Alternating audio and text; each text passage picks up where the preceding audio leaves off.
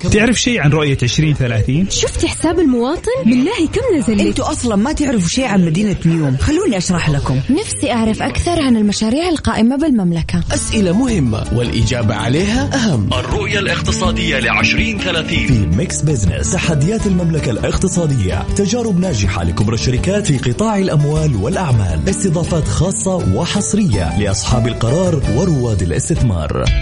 الآن ميكس بيزنس مع جمال بنون ومازن كرامي على ميكس اف ام.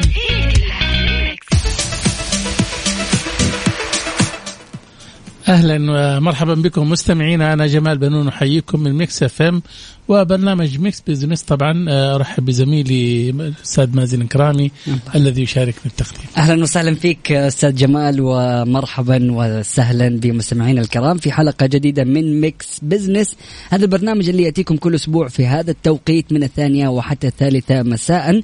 نتناول القضايا الاقتصادية ونبسط رؤية عشرين ثلاثين بحيث تكون أسرع فهما وهضما.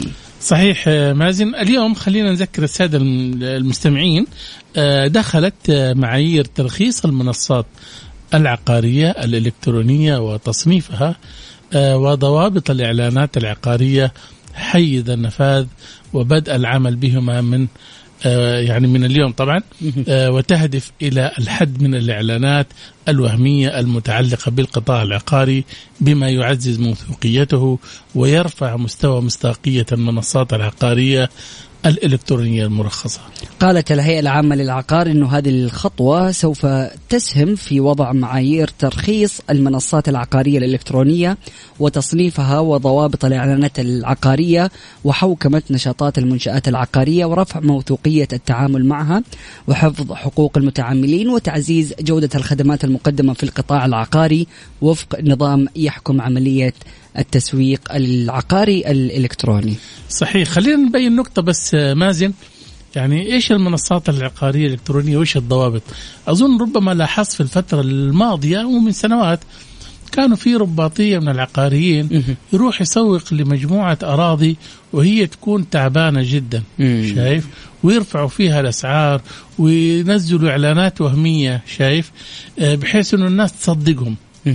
وبالتالي انت كما يعني يعني كزبون لما تروح تشتري تكتشف انه على ارض الواقع هذا مو صحيح، سواء ارض او منشأة عقارية او شيء يسوق او يحلل، شايف؟ ويقول لك انه في المنطقة الفلانية الاسعار فيها بالسعر الفلاني، وهذا وهو اساسا مو فاهم في العقار، صح. لانه دائما لكل ارض لها وزن وقيمة فعلا.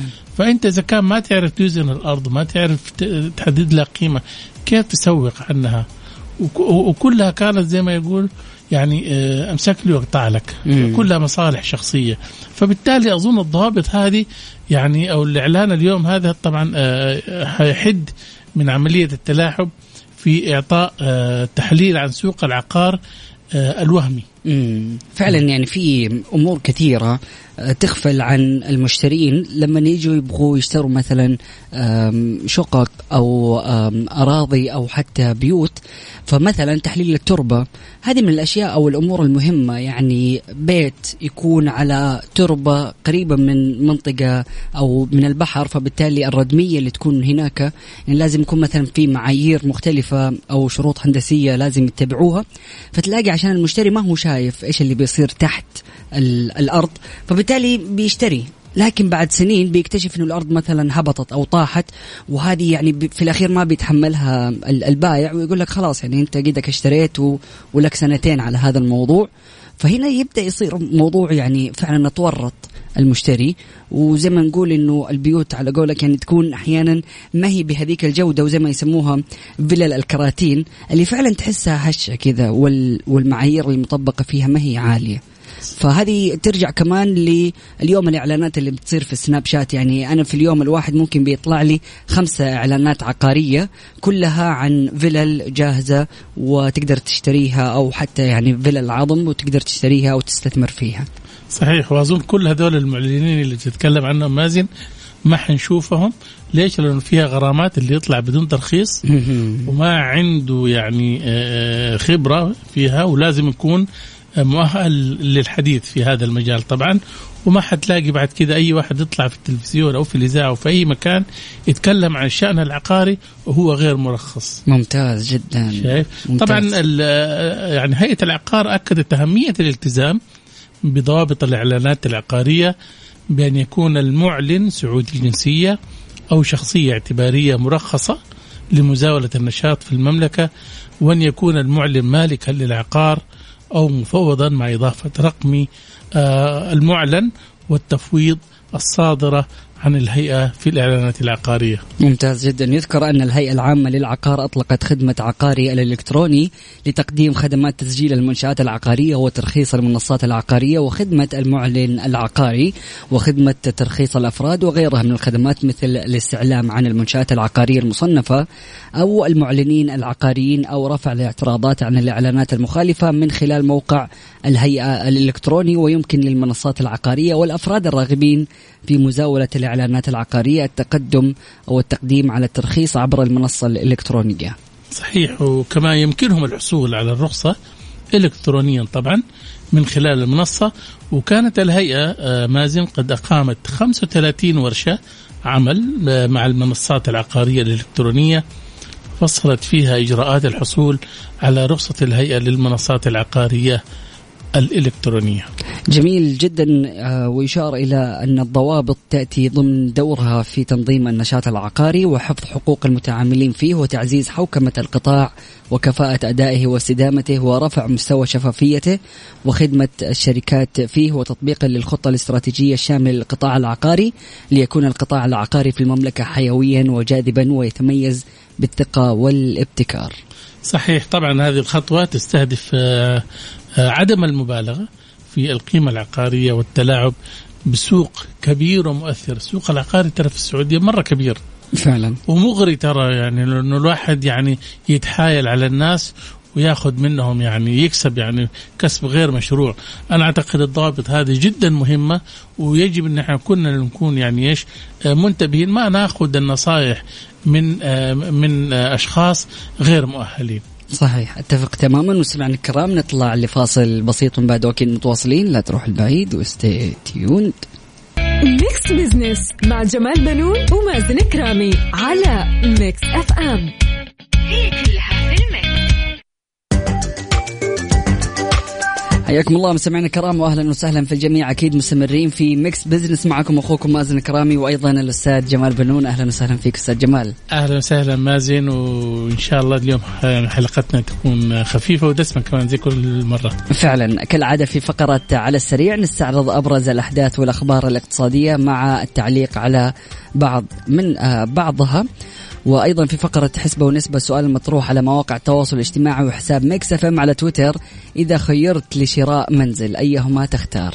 فيلا جاهزة ولا شقة جاهزة ولا أرض؟ أو حسب قدرتي المالية. طب خلينا أسألك أنت يا مازن، الآن أنت شاب مقتبل في العمر ومتجوز جديد كمان فعلا، شايف؟ آه، أنت إيش ممكن تختار؟ أنا صراحة يعني حروح لوزارة الإسكان والشؤون القروية والبلدية وأشوف صراحة الفلل اللي مطروحة في الموقع عندهم، وممكن إن أنا أقدم من خلال الفلل اللي موجودة مشروع سكني يعني بالضبط. بس إيش تختار؟ عندهم خيارات صح. أشتري فيلا. تشتري فيلا جاهزة. يس جاهزة. آه إذا أنت تختار فيلا جاهزة، وأظن هذا خيار معظم الشباب الآن ومعظم الناس اللي تبغى تشتري أو تبغى تمتلك بيت إنها تشتري فيلا جاهزة. صحيح. مين اللي يبغى يبني ويقعد يتابع مع المقاول؟ هذا اللي تلاقيه مثلا يعني إيش الآن أخذت تقاعد وفاضي. أيوة. آه يقعد يراجع كل يوم مع المقاول فعلا. شوف إيش سوى وإيش كمل. شايف؟ صحيح. بس هو أساساً تلاقيه عنده بيت من أول. بالضبط. يعني هذا المشروع يكون جانبي بيشتغل إيه عليه جانبي بيشرف عليه يومياً. صحيح صحيح فعلا. ولكن خلينا نشوف في نهاية الحلقة إيش ممكن تكون النتيجة وإيش الأرقام اللي ممكن تجيبها الاستفتاء. طبعاً خلينا ننوه كمان إنه في فقرة تهل الثقة أه نتحدث عن قرار مجلس الوزراء بخصوص نظام التكاليف القضائية أه وأثرها على الدعاوي والقضايا في المحاكم. طبعا مع ضيفنا في الاستديو الدكتور ماجد قاروب محامي ومستشار قانوني. طبعا سمعنا الكرام نطلع لفاصل بسيط وأكيد من بعد متواصلين. لا تروح البعيد وستي تيوند. ميكس بيزنس مع جمال بنون ومازن كرامي على ميكس اف ام. هي كلها في الميكس. أهل الثقة في ميكس بيزنس على ميكس اف ام. It's all in the mix.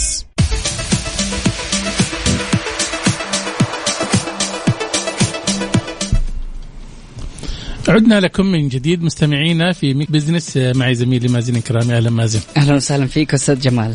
طبعا مازن عارف أنه مجلس الوزراء قرر الأسبوع الماضي نظام التكاليف القضائية، وهذا يحد الدعاوي الكيدية والصورية ويحفظ وقت القضاة في المسائل الشائكة والمهمة بدلا من تضييع الوقت في قضايا يمكن حلها خارج إطار المحكمة. طبعا حول قرار مجلس الوزراء بخصوص نظام التكاليف القضائية وأثرها على الدعاوي والقضايا في المحاكم، يسرنا أن يكون معنا هنا في الاستديو الدكتور ماجد قاروب، محامي ومستشار قانوني. مرحبا بك دكتور ماجد في ميكس بيزنس. أهلا وسهلا. كيفك جمال؟ كيفك رامي؟ إيش أخبارك؟ أهلا وسهلا، حياك الله دكتور. مستمعينكم الكرام كمان. خليني أسألك بداية، إيش أهمية التكاليف القضائية؟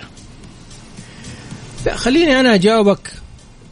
نهاية هذا القرار مجلس الوزراء يؤكد أنه القيادة سلمان بن عبد العزيز ولي عهده الكريم، القيادة السعودية، الإدارة الحكومية السعودية لها نظرة لتطوير السلطة القضائية، وهذه خطوة من خطوات التطوير التي بدأت منذ اللحظة الأولى لتولي والدنا القائد سلمان بن عبد العزيز مقاليد الحكم بإنشاء النيابة العامة ورئاسة أمن الدولة وإعادة اختصاصات وصلاحيات تشريعية وقضائية.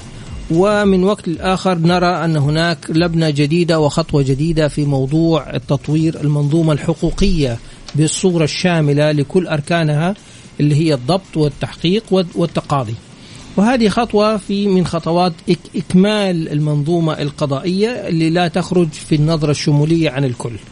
فيجب أن نتوجه بكل الشكر والتقدير ونناقش هذا القانون اللي حقيقة يعتبر بداية لتغيير جذري لمفهوم مجانية القضاء اللي كان ساري المفعول. اليوم التحول من مجانية القضاء اللي كانت ميزة ومع الوقت مع سوء استخدامها حقيقة أدت إلى عقبات سلبية تؤدي إلى تأخير. كيف يعني سوء استخدامها؟ سوء استخدامها في الحقيقة يعني خلينا ننظر إلى أنه ما يكلفك شيء، لا محامي ولا معقب ولا وكيل، تقدر تروح بنفسك حتى ترفع القضية. وهذه حقيقة كانت ميزة لمرحلة من المراحل، ولكن مع تطور القضاء والقوانين والتشريعات والمحاكم المتخصصة أصبحت نقطة سلبية خطيرة جدا. وأنه أنا كمحا... كشخص يرفع قضية جاهل بالعلم بالمعرفة بالتفاصيل القضائية في الحقيقة، غير أنه هو يجني على نفسه، هو يثقل كاهل القضاء والقضاء بكلام، فتجد لما تخش المحكمة تلاقي القاضي يقعد يفهمه ويعرفه ويحفظه، وحقيقة يخرج القاضي حتى من مهمته الأساسية. أنا مهمته الأساسية كقاضي أسمع لطرفي الخصومة وأقول، لكن لما أشوف واحد قدامي غشيم مو عارف يتكلم أقعد أحفظه، هذا إخلال بواجبات القاضي الأساسية. فحقيقة يعني كل هذه من المسائل السلبية التي أدت إلى إلى هذا. بعدين لما يجيك واحد مع كل الاحترام معقب دعوجي عديم خبرة، ما هو ما هو مراقب إداريا زي المحامي اللي وزارة العدل تطبق عليه الرقابة والتأديب والفصل والعقاب والتشهير وسحب رخصته، ولكن هذا الثاني بيجي يقول أي كلام وسوي أي كلام وخلص أي كلام. أه حقيقة ما له أي عقاب ولا في له أي حساب ولا في أي حاجة. فهنا نيجي نقول أنه من, من العناصر الأساسية لتطوير المنظومة الحقوقية الشاملة من أولها لآخرها، سواء كنا نتكلم في مرحلة الضبط أمام مراكز الشرط أو التحقيق في النيابة العامة وما شابهها أو في القضاء، يجب أن نفعل نص موجود في نظام المحاماة صادر من خمسة عشر سنة يقصر الترافع أمام القضاء على المحامي المرخص من وزارة العدل، وبالتالي هذه الخطوة أساسية. ويجب أيضا أن يكون في عندنا تعديل على التشريعات، خصوصا نظام الإجراءات الجزائية والمرافعات الشرعية، بحيث يكون حضور المحامي حقيقة ليس اجتهاد جهاز أو مسؤول يجب، وليس أيضا حتى لأغراض التجميلية، يجب أن يكون أمر وجوبي إلزامي في النصوص التشريعية، بحيث أنه رجل الضبط ما يقبض على أحد إلا بوفق إجراءات قانونية فيها المحامي. طب هذه يعني دكتور مين اللي ممكن يتحمل تكاليفها؟ هل يتحملها صاحب يعني المشكلة ولا الدولة توفر له محامي بناء على يعني توفرها؟ آه، طيب مم. أنت بذكائك تبغى ترجعني لسؤالك وما تبغاني أوضح المنظومة كيف ممكن تتطور من أول لأخير. طيب وضح لنا إياه. أوكي، التكاليف القضائية هذه لازم تعرف أول شيء أنت بتتكلم عن أي محكمة. بتتك... ما التكاليف القضائية كما هو واضح في القرار، وفي الحقيقة هذا يؤكد دائما أنه في في منهجية في التشريعات السعودية، البعد الاجتماعي والإنساني. مم. العالم كله فيه تكاليف قضائية، إحنا يمكن آخر دولة في العالم تطبق هذا المبدأ. مم. تمام، ولذلك طبق، وحقيقة أنا أرى أنه ليس لأسباب مادية لزيادة دخل الدولة والأشياء دي كلها، بقدر ما أنه هو لتنظيم العمل القضائي. فجو قالوا في الأحو... في قضايا الأحوال الشخصية، قضايا الأسرة، النفقة والحضانة والأمور هذه ما فيها رسوم. الأمر الثاني الأهم أنه ناس تقول طب اللي يعني صار القضاء بفلوس واللي ما عنده فلوس ما يروح القضاء، بل كان في مادة واضحة صريحة في النظام أنه عدم وجود القدرة على سداد رسوم التقاضي لا يعني عدم قبول قضيتك والنظر فيها والحكم فيها. بعدين انت ربحت انت خسرت، القاضي حيقول الفلوس ترى دي عليك ولا على خصمك الخاسر. إذن هناك رسوم لا تحول دون قيامك بتقديم الدعوة ويتحملها الطرف الخاسر، فإن كسبت قضيتك الطرف الخاسر شالها، وإن خسرت قضيتك أنت عاد ساعتها المحكمة للتنفيذ وجهات تحصيل أموال الدولة حتكون يعني كفيلة بتتبعك. فإحنا هنا نيجي نقول متى تأتي القضايا الكيدية ومتى تأتي القضايا الصورية. بواقع خبرة المحامين حقيقة كان دائما ما نرى أمامنا أنه كل قضية حقوقية، بلاش كلمة كل، في معظم القضايا الحقوقية بين الشركاء في الشركات، وخصوصا لما تكون شركات عائلية، أو في قضايا الإرث في تركات عائلية، تجد أنه المغتصب دائما اللي أهله الضعاف اضطروا بعد انتظار أنهم يروحوا يرفعوا قضية يبغوا حقوقهم ولا يبغوا يعرفوا إيش لهم وش عليهم في الشركات ولا في التركات، على طول يروح رافع شكوى كيدية أو صورية جزائية. طبعا تبدأ بالشرطة، دحين أنت عمرامي عمرك ما رحت شرطة، فلما يجي لك بلاغ كده ودحين على الجوال تن عليك بلاغ تعالى يحضر، ركبك كلها تركص على بعضها فعلا. فتخيل لما تكون انت أرملة، زوجة، امرأة، بني آدم طبيعي حتى م. انت أو جمال إذا جاله بلاغ شرطة ولا بلاغ نيابة تعالى يحضر عندك تحقيق، خلاص تتلخبط. صحيح. ايش اللي يصير هنا؟ يجي يصيدك زي الفريسة ويروح يقول لك تعال شوف ترى هذه فيها سجن، فيها كلبشات، فيها تحقيق، فيها مرمطة، وفيها كل اللي يبغى يقوله يقوله يقوله فتقع تحت الإرهاب النفسي والمعنوي والخوف والأشياء هذه كلها. واحدة فجأة واحدة ست مسكينة شريكة في شركة، زوجها توفى، جو الأولاد أخذوا التركة. نعم. تجي تقول له عندك محضر شرطة، يعني إيش كيف تبغى تفهمها هذه فعلا؟ فهنا هنا تجي العملية. حقيقة هذه المسائل نجحت بكل أسف في الفترة الماضية، ولذلك أنا أعتقد حقيقة أنه آه القانون هذا أن تكون من أهدافه الحد من هذه القضايا. نسميه إرهاب نفسي ده؟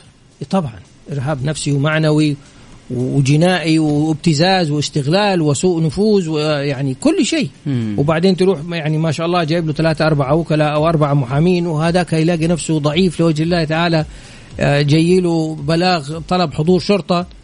وخلونا نكون يعني كثير صرحاء، يعني مجتمع ذكوري والشرطة ما هم فاضيين يطبطبوا على أحد قد عندهم قضايا جنائية ومش عارفين، مجرد البلاغ، فما بالك إنك تروح وتشوف ناس مكلبشة وهي داخلة وخارجة من المبنى وجوه المبنى تشوف العالم. خلاص الرجال يوصل عند المحقق الضابط قيده منهار. مم. فيعني فما بالك أحيانا يكون كمان يعني سوء استغلال نفوذ أو سلطة أو شيء زي كده. وكل الشكر والتقدير لنزاهة اللي حقيقة يعني بترجع الناس إلى مواقعها الحقيقية، فإنها تؤدي الخدمة بما يجب أن يتم وفق القانون واحترام الناس والمساواة فيما بينهم بدون سوء استغلال نفوذ أو سلطة عشان يقول لك والله أنا يعني في الشرطة حق رسله ابنه وربيه ورأيه. كل الكلمات هذه سمعناها وعشناها. يعني أنت يا دكتور تتفق أنه القرار جاء في وقت نحن في حاجة إليه؟ حاجة ماسة، مو نعم. بس في حاجة إليه، إحنا كنا محتاجين هذا الكلام من سنوات طويلة، وكنا دائما نقول للقضاء أو للقضاء أنت لست في حاجة إلى نظام يخليك تعاقب من يستغل تقديم الدعوة، لكن هو يعني ما أمامه خيار كبير، قدامه قضية ولازم يتعامل معها، والقضية الجنائية دائما توقف القضية المدنية. فأنا بطالب بحقوق المالية سواء كان شركات أسهم اللي يكون هذا عشان بألاعيبه يروح مقدم قضية جنائية ويسحبني على الشرطة ومن الشرطة للنيابة ومن النيابة للمحكمة الجزائية. فأنت إن ما فلحت يعني إذا نجوت من الأولى طبيت في الثانية وفي الأخير أمام قاضي، وكل المسامع حقت زمان إنه في جلد وفي سجن وفي حبس وفي مش عارف إيه. يا رجل خلاص تنسى قضيتك الأصلية وتقول اللي تبغى تسويه سويه والسلام عليكم. فعلا أكيد يعني طبعا عند الله ما يضيع شيء، لكن صح. في الدنيا هذا اللي حصل. دكتور اسمح لنا نطلع لفاصل بسيط ومن بعدها أكيد مستكملين حوارنا في ميكس بيزنس. ميكس اف ام it's all in the mix. ميكس بيزنس مع جمال بنون ومازن كرامي على ميكس اف ام، هي كلها في الميكس. أهل الثقة في ميكس بيزنس على ميكس اف ام it's all in the mix. حياكم الله مستمعينا الكرام واهلا وسهلا في الجميع. اكيد مستمرين في حوارنا مع الدكتور ماجد قاروب محامي ومستشار قانوني. اهلا وسهلا فيك دكتور. اهلا وسهلا فيك دكتور. يعني ارجع لسؤالي الماضي بشكل مختلف، هل يعني ترى انه لازم يصير في تخصيص محامي لكل قضية قبل ما تتقدم للمحكمة؟ طبعا اصله يعني زي ما تبغى تسوي قبل شوي بتسأله سؤال إذا تبغى تشتري بيت، ما البيت لازم فيه مهندس وفيه مقاول ومين حيبني، وإذا رحت مستشفى مين حيكشف عليه غير طبيب، صح. فالاعتقاد أنه هي كده كلمتين تقولها حقيقة أنت ما تعرف إيش بتقول مه. وتأخذ عليك كلمة فيها إقرار فيها موافقة، خلاص اتسحب عليك الموضوع، صح. ولصق فيك الحكم ولا تقدر تسوي فيه أي حاجة. لكن هذا اللي اللي دور المحامي. هو ليش درس قانون؟ صح. يعني يعني بالمنطق البسيط هو ليش القاضي درس شريعة وليش المحامي درس قانون؟ مم. مو علشان هذا يكون بمهمة القاضي وهذا يكون بمهمة القانون، ولا أي واحد ماشي في الشارع يقدر يكون قاضي ويقدر يكون محامي، ما ما يصير. مم. حقيقة في ضعف شديد لدينا بالمجمل في موضوع الثقافة الحقوقية. وأرجع أقول مجانية التقاضي وإنه أي أحد ما عنده أي حاجة يقدر ياخذ وكالة ويخش يرافع ويدافع، وبعدين يضحك يعني اللي ضحكك في القصة يقول لك والله جبت أحكام. هو أنت فين دخلت؟ يعني إذا دخلت محكمة إيش حتجيب؟ كيس بصل؟ ما أنت لازم تجيب حكم، صحيح. فيعني يقول لك جبت أحكام. هو طبعا ممكن تكون مية قضية خسرها لكن يقول لك جبت أحكام، صح. والجاهل يقول لك أوه والله الرجال ما أخذ ده طول النهار في المحكمة، يعني هذا فنان، صح. فعلا المحاكم هذه الحين الآن عندنا هل بتتعامل بهذه الطريقة إنه أي شخص لو عنده شك ولا شيء ما تقبل منه إلا من خلال محامي ولا لسه؟ والله للأسف لسه. مم. ويعني في بدايات آه ما أقول خجولة لكن أولية. مم. في المحاكم التجارية فقط آه تقول لازم يكون في محامي وفق شروط وضوابط معينة لقبول بعض أنواع القضايا من حيث الحجم من حيث النوع والأشياء دي كلها. لكن حقيقة هذا تنفيذ بسيط جدا للأصل. الأصل وفق نظام المحاماة يقول قصر الترافع، يعني ما حد يخش م. المحكمة هذه ما, ما المفروض أن يتخيلها أي إنسان في أي سلطة غير إنه فيها شخصين اثنين فقط، واحد جالس واسمه القاضي، واحد واقف عشان كده يسموه القاضي الواقف هو المحامي. مم. أي أحد تاني معناته في شيء غلط. مم.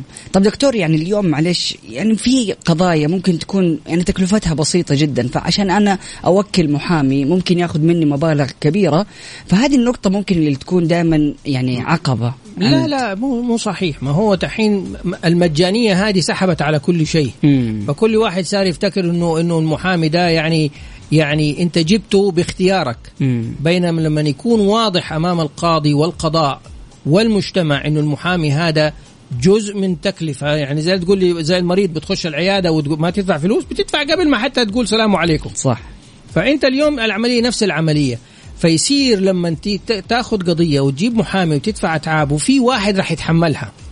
فان كانت قضيتك صحيحه اهلا وسهلا، الطرف الخاسر هو اللي حيتحملها لانه هو السبب في انه خلاك ترفع قضيه عشان تطالب حقك. طب انا عندي يعني اليوم مثلا خلينا نقول انا بخرج من شركه ولي حقوق، فوكلت محامي انه هو ياخذ، هذا حقي في الاخير، فحقي ده طالما هو واضح، فانا بدل ما يعني اكلم محامي وياخذ جزء من هذا المبلغ انا بسهوله انه شوف طالما شوف, أيوه. شوف هذا الكلام حقك، ياخذ جزء من فلوسي بالضبط. المحامي ما بياخذ جزء من فلوسك، انت فلوسك مثلا لك حقوق مئة ألف ولا مئتين ألف وتشتغل في ميكس اف ام كنت كنت تلتمية ألف بس ما نبغاك تخرج. آه المحامي بياخد أتعابه مقابل خدماته. ممتاز. وميكس اف ام يعني إذا صدر عليها الحكم ساعتها حيدفعوا لك التلتمية ألف والأتعاب اللي دفعتها للمحامي. آه طب ما, ما, ما هي لازم لازم القصة تكون واضحة المعالم. عشان كده بقول لما نيجي نتكلم اليوم عن التكاليف القضائية لازم يكون واضح أيضا موضوع أتعاب المحاماة. صح. وأتعاب المحاماة يجب أن لا ينظر إليها على أنه شيء اختياري، والله أنا أنا رفاهية روح جبت محامي، لا. صح. الاختيار لجلب محامي يجب أن يكون شيء أصيل، ما تقدر تعالج نفسك من غير دكتور، وما تقدر تروح ترفع قضية أيا ما كان من غير محامي. مم. وإن أضطر أضطرك خصمك إلى إنك أنت تروح تجيب محامي وتلتزم طبعا بأتعابه، لكن يسدد هذه الأتعاب لاحقا هذا الخصم اللي أجبرك على إنك تضطر تروح تاخد حقوقك من محكمة. مم. هذا هذا هو الفكر اللي يجب أن ينضج في في القضاء وفي السلطة الحقوقية. وبالتالي عشان كده أول كنت أقول لجمال أنه وجود المحامي وجوبي إلزامي، ما هو مسألة اختيارية. وبعدين في القضايا الجنائية لما تيجي تجيبه في المرحلة الثالثة وهي مرحلة التقاضي، طب إيش عرفك إيش صار في النيابة؟ صح. وإيش صار في الشرطة؟ واللي يصير في الشرطة وبعده في النيابة خلاص حسم القضية ترى. مم. يعني القاضي في المحكمة الجزائية هو فقط يبروز اللي صار في النيابة ويعطي لك هو في صيغة حكم قابل للتنفيذ، لأنه الشغل الحقيقي تم في النيابة، فأنت لابد أن يكون معك المحامي من الخطوة الأولى. وهذه من الحقوق العدالة الجنائية وحقوق الإنسان المجتمعية الطبيعية جدا. فيجب أن ننضج كامل هذه القضايا. أنا اللي أخشى اليوم أنه هذا النظام ينجح في مساره المنظور المخطط له، وهو تخفيف القضايا.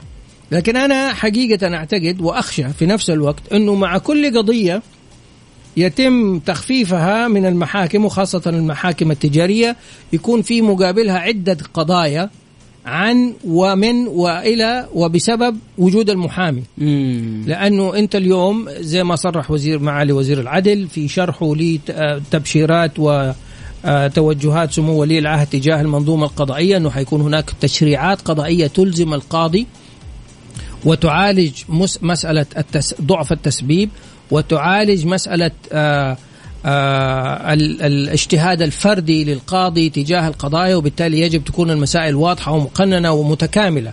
فأنت قبل ما تخش على قضية تكون عارف اللي لك واللي عليك، وتوقعاتك أقرب إلى ال... إلى الكمال بنسبة تسعين بالمئة. مم. فيصير هنا القدوم إلى القضية أو عدم القدوم في القضية أو القبول بالتسوية الودية والصلح مسألة فيها مزيد من الحرفة والاحترافية. صح. فلما أنت تروح تيجي تقدم قضية وبعدين يجي لك حكم بعدم اختصاص، بعدم تحرير الدعوة، بعدم مش عارف ايه، تكون هي قطعة شوط يعني الحقيقة. نعم. ويجيك الزبون يقول لك يا عم أنت موديني قضية في محكمة، طب طب السبب السبب مو واضح، الحكم ما وضح التسبيب، فين التسبيب؟ طب هو أنا السبب ولا القاضي السبب ولا المحكمة السبب؟ فأنت اليوم هذه كلها حقيقة عناصر يجب أن تتكامل. أنا شخصيا أرى موضوع التكاليف القضائية هو رأس الرمح الذي يجب أن يسحب خلفه جميع العناصر إلى مرحلة جديدة. إلزامية المحامي المنصوص عليها من خمسة عشر سنة، الصورة الذهنية اللي تفضل فيها رامي على موضوع الأتعاب إنه المحامي حياخد مني، لا، المحامي ما حياخد منك، أنت ستتعاقد معه علشان هذا. يعني بالنكتة إذا بدأ هذا زي, زي تروح عملية الدكتور ياخد الركبة يحطها عنده في الخزنة لحد ما تدفع الأتعاب ورجع لك إياها، ما يجوز، هو لازم يسوي العملية. طب هل البنية التحتية دكتور الآن القضائية عندنا جاهزة الآن لتنفيذ مثل هذه القرارات بالنسبة للتكاليف القضائية؟ يعني هل البنية التحتية القضائية جيدة عندنا؟ شوف، العناصر والمبادئ موجودة من زمان. يعني القضاء للحكم على واحد متلاعب بقضايا كيدية ما كانوا محتاجين هذا القانون اليوم، لكن هذا القانون زي ما نقول حطم اون ذا تراك، ما عاد صار في عندك مجال انك ما تحكم بهذا الموضوع، وانه في رسوم وفي اعمال والاشياء دي كلها. لكن لازم نذكر في نفس الوقت بعده نقاط اساسيه. اولا، القضاء التجاري بالمفهوم الشامل موجود برا المحكمه التجاريه، لانه انت في عندك تسعين لجنه قضائيه ماليه مصرفيه، اللجان المعروفه. آه النظام المحاماه يقول لازم تترافع فقط يا محامي في محاكم وزاره العدل وديوان المظالم واللجان القضائيه. بس لما تيجي تطل في القضاء التجاري الاقتصادي بالصورة الشاملة، حتلاقي انه اللي موجود في المحكمة التجارية تحت وزارة العدل يمكن عشرة بالمئة او اقل من حجم القضاء التجاري اللي موجود في تسعين لجنة قضائية اخرى. فانا اتمنى انه هذا المبدأ ايضا يطبق ليس فقط في وزارة العدل، ولكن يطبق في اللجان القضائية، لانها موجودة وعاملة وهي جزء من السلطة القضائية الشاملة. صحيح. آه الشيء الثاني، حقيقة أنا أتمنى على الغرف التجارية أنها تتجاوب بصورة إيجابية مع التطويرات التشريعية اللي تقوم فيها الدولة في جميع السلطات، سواء كانت السلطة القضائية، السلطة التنفيذية، السلطة التشريعية، بصورة حقيقة إيجابية. أنا أعتقد أنه مجتمع الأعمال غير جاهز اليوم لهذا الموضوع، لأنك لما تيجي تطل حتى تلاقي لا يزال المعقب موجود، الدعوجي موجود، إقامة الدعوة من غير صفها موجود، آه عدم المشورة مع المحامي اليوم صار لازم يدفع. م. فأنت اليوم تيجي تلاقي حتى من الممارسات اللي وأسميها بكل وضوح الفاسدة في ممارسة العمل القانوني، تلاقيه في الغرف التجارية كمان موجود. فأنا مثلا عدد من المستشارين القانونيين في في الغرف التجارية تلاقيه قاعد يشتغل محاماة وهو ما المفروض يشتغل محاماة، أو مستشار في الغرفة التجارية وقاعد يشتغل لبعض أعضاء مجلس الإدارة وهو عنده مكتب محاماة خفي. هذه هذه كلها من الأمور الفاسدة في العمل. ولذلك أنا أعتقد أنه مجتمع الأعمال يجب أن يعي تماما هذا الموضوع، ده زي ما كان لازم يعرف نظام المشتريات والمنافسات الحكومية الجديد. هذه كلها أمور حقيقة يعني مهمة جدا. أنا أعتقد أنه أنه أنه محتاج إلى هزة، ومحتاج إلى توعية، ومحتاج إلى مجهود جبار حتى يستطيع أن يستوعب المعاني من وراء هذا الموضوع. جميل. لأنه نقطة أقفل، أنا ما أعرف إيش قديش في وقت، لازم نعرف أنه ترى تسعين بالمئة من القضايا في أوروبا وأمريكا تنتهي صلحا قبل النطق بالحكم. مم. المحامي هنا والمحامي هنا يقدموا القضايا والدفوع حقتهم كلهم ويجلسوا مع بعض وعارفين هذه القضية حتنتهي إلى إيه، فيجزوا تفاوضوا على الصلح والتسوية. باختصار شديد، وهنا يبان هنا عندنا كم في المية؟ واحد في المية في أحسن الأحوال، وبالغلط ولا بالصدفة ولا تحت الاضطرار. جميل. أو تحت ضغط قضية كيدية أخرى. مستمعنا الكرام، انتهى وقتنا، وشكرا جزيلا لك دكتور ماجد دكتور ماجد قاروب، محامي ومستشار قانوني. مستمعنا الكرام، نطلع الفاصل بسيط من بعد متواصلين. شكرا جزيلا لك دكتور ماجد، أهلا وسهلا. ميكس بيزنس مع جمال بنون ومازن كرامي على ميكس اف ام، هي كلها في الميكس. نسبة وحسبة في ميكس بيزنس على ميكس اف ام. It's all in the mix. حياكم الله مستمعينا الكرام، واهلا وسهلا في الجميع في فقرة حسبة ونسبة. إذا خيرت لشراء منزل أيهما تختار؟ فيلا جاهزة ولا شقة جاهزة ولا أرض، ولا حسب قدراتي المالية؟ آه الخيارات بالترتيب بعد ما طلعنا على النتائج: تسعة وثلاثين بالمئة حسب قدرتي المالية، ستة وثلاثين بالمئة فيلا جاهزة، ثلاثة وعشرين بالمئة أرض، اثنين بالمئة شقة جاهزة. طيب كويس، يعني الناس يعني عندها رغبة إنها أول شيء لا تنسى الآن يعني آه التسهيلات التمويلية فعلا آه من آه البلديات والإسكان آه أصبحت ميسرة. وتقريبا العقار من سنتين لو تلاحظ مازن انها هي يعني في النزول. م. ليش؟ لانه في فائض في في المنتجات العقاريه المطروحه. صحيح. وبالتالي هي طبعا يعني خفضت الاسعار. ولا تنسى كمان في بناء الفلل يعني مشقه يعني صعبه جدا يعني. م.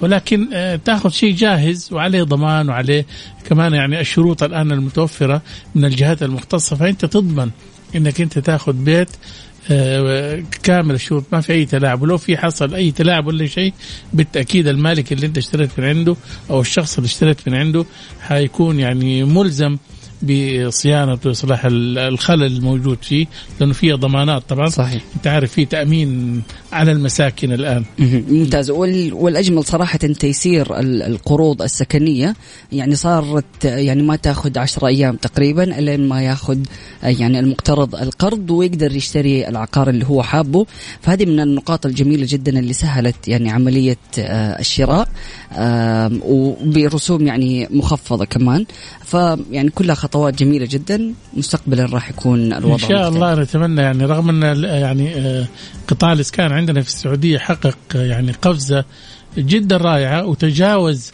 النسبة المطلوبة منه. صحيح. خلال ألفين يعني في عشرين ثلاثين هو من الآن حقق نسبة وصلت إلى يعني مستوى يعني تجاوز النسبة المطلوبة منه، فأنا أعتقد أنه إن شاء الله لين عشرين ثلاثين نكون كلنا سكننا ببيوت بإذن الله. مسمعنا كرام، بكذا نكون وصلنا للختام. سبحانك اللهم بحمدك، أشهد أن لا إله إلا أنت، استغفرك وأتوب إليك. وإن شاء الله الأسبوع المقبل في مادة اقتصادية دسمة جديدة وضيوف جدد. في أمان الله. في أمان الله.